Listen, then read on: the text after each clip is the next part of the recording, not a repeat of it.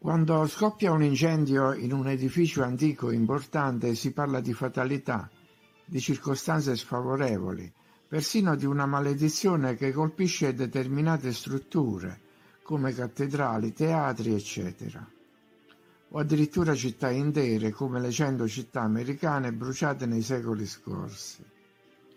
Sembra che ci sia una guerra sotterranea sferrata da entità avverse contro l'umanità ma approfondendo un po' le modalità risulta che molti incendi accadano quasi per eliminare la possibilità dei ricercatori di scoprire qualcosa di più sul passato. Pare che i rochi moderni colpiscano tutto ciò che potrebbe indurre a considerazioni tali da interferire con la narrazione ufficiale, come gli incendi nei musei come in particolare due incendi devastanti avvenuti in Brasile negli anni appena trascorsi, l'incendio al Museo Nazionale di Rio de Janeiro e quello a San Paolo. Si parla di cifre impressionanti, 20 milioni di oggetti bruciati. Questo significa che i magazzini erano stracolmi di libri, e artefatti della passata civiltà, che ancora non erano stati nemmeno esaminati, forse proprio perché ancora incomprensibili secondo le conoscenze attuali. Ma probabilmente chi controlla il mondo ha deciso che non potevano vedere la luce o essere condivisi nell'era di Internet. Quindi, quando scompaiono 20 milioni di reperti, non credo che ci sia fatalità. E non dovevano essere solo cocci di ceramica, erano testimonianze, libri, lingue, nomi di città, storie di popoli, dispositivi sconosciuti, disegni, stampe, forse immagini ricavate da foto oppure foto dall'alto. Materiale che i direttori dei musei non hanno pensato di salvaguardare, fotografare e descrivere. Non l'hanno fatto perché forse il loro compito è solo quello di depistare, tanto si può sempre parlare di fatalità. La gente è distratta e crede a tutto. Gli fai vedere una foto e pensa che l'uomo sia stato sulla Luna. E incredibilmente quei movimenti cosiddetti cancel culture o coloro che colorano le fontane non sanno che c'è chi veramente cancella la cultura e colora di rosso fuoco i monumenti. In Brasile si sono ripetuti gli schemi che abbiamo notato altrove. La presenza di una civiltà avanzata precedente, poi una catastrofe, una guerra o un diluvio, poi i rastrellamenti, gli orfani sopravvissuti, raccolti in orfanotrofi o magari venduti porta a porta, le missioni dei salesiani, l'immigrazione dei contadini poveri, che non avevano idea di quanto fosse successo lì e pensavano che quei palazzi fossero stati costruiti dagli immigrati prima di loro. Ma chi è che gestisce questo teatro dell'assurdo? Una mente diabolica sicuramente, che provvede a inventare fatti e cronologie con l'aiuto di cloni, che noi, sbagliando, chiamiamo i nostri simili. Di quali mezzi dispongono? In che anno veramente siamo, di quanto sono più avanti delle persone comuni. Probabilmente non lo sapremo mai.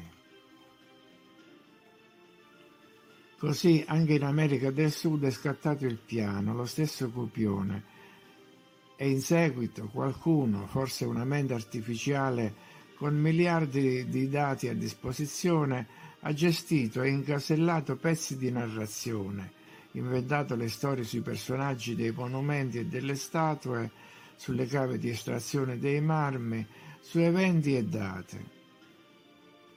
Una programmazione elaborata fino nei minimi particolari, come era avvenuto nell'America del Nord, come per esempio la storia dei padri pellegrini che ricevono ospitalità dagli indiani, i quali, pur non essendo agricoltori ma cacciatori, gli regalano le zucche per sopravvivere all'inverno, in attesa dei raccolti dell'anno successivo. E questo per spiegare come abbiano potuto trovare il cibo in un paese di foreste e praterie selvagge. e poi c'è stato anche il ringraziamento. Ma nemmeno in Brasile hanno potuto nascondere tutte le cattedrali, le chiese, i teatri, i palazzi, gli uffici governativi, che hanno le stesse identiche caratteristiche in ogni angolo della terra.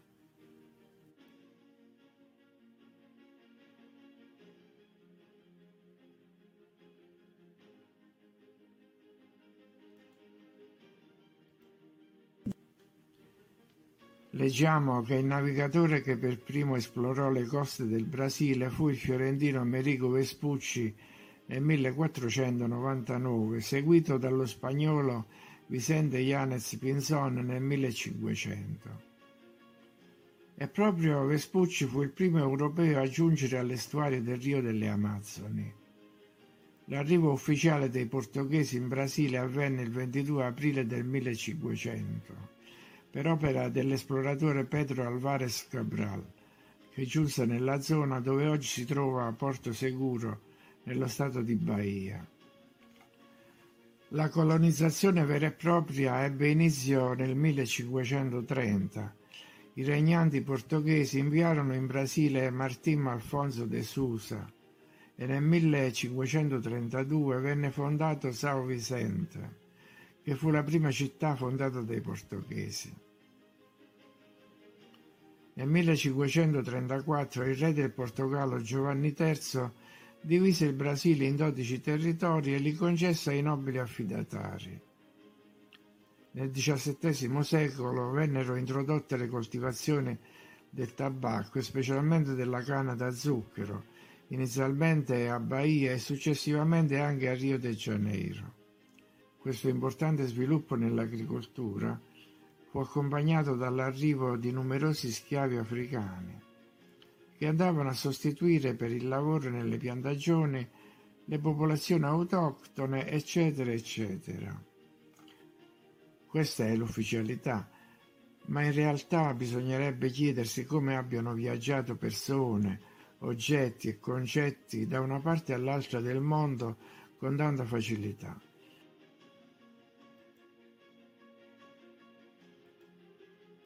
In Brasile si apre un nuovo abisso inesplorato.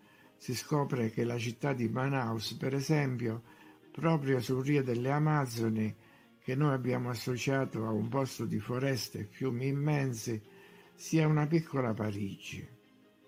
Cioè che c'era già una città con palazzi importanti che ora sono stati in parte camuffati. Il teatro, per esempio, è uguale a quelli europei e russi e persino algerini, anche se la cupola ha i colori del Brasile.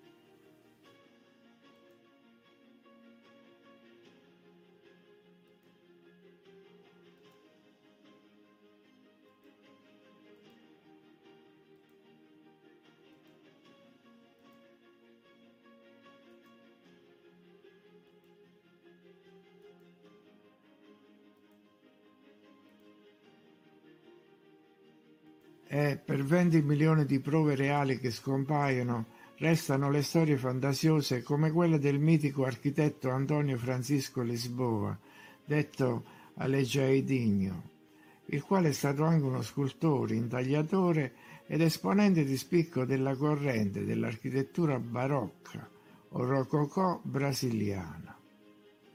Alegiaedinho era figlio del portoghese Manuel Francisco da Costa Lisboa e della sua schiava africana Isabel, un manovale emigrato in Brasile, dove era riuscito lentamente ad elevare la sua condizione professionale e sociale, fino a diventare un progettista.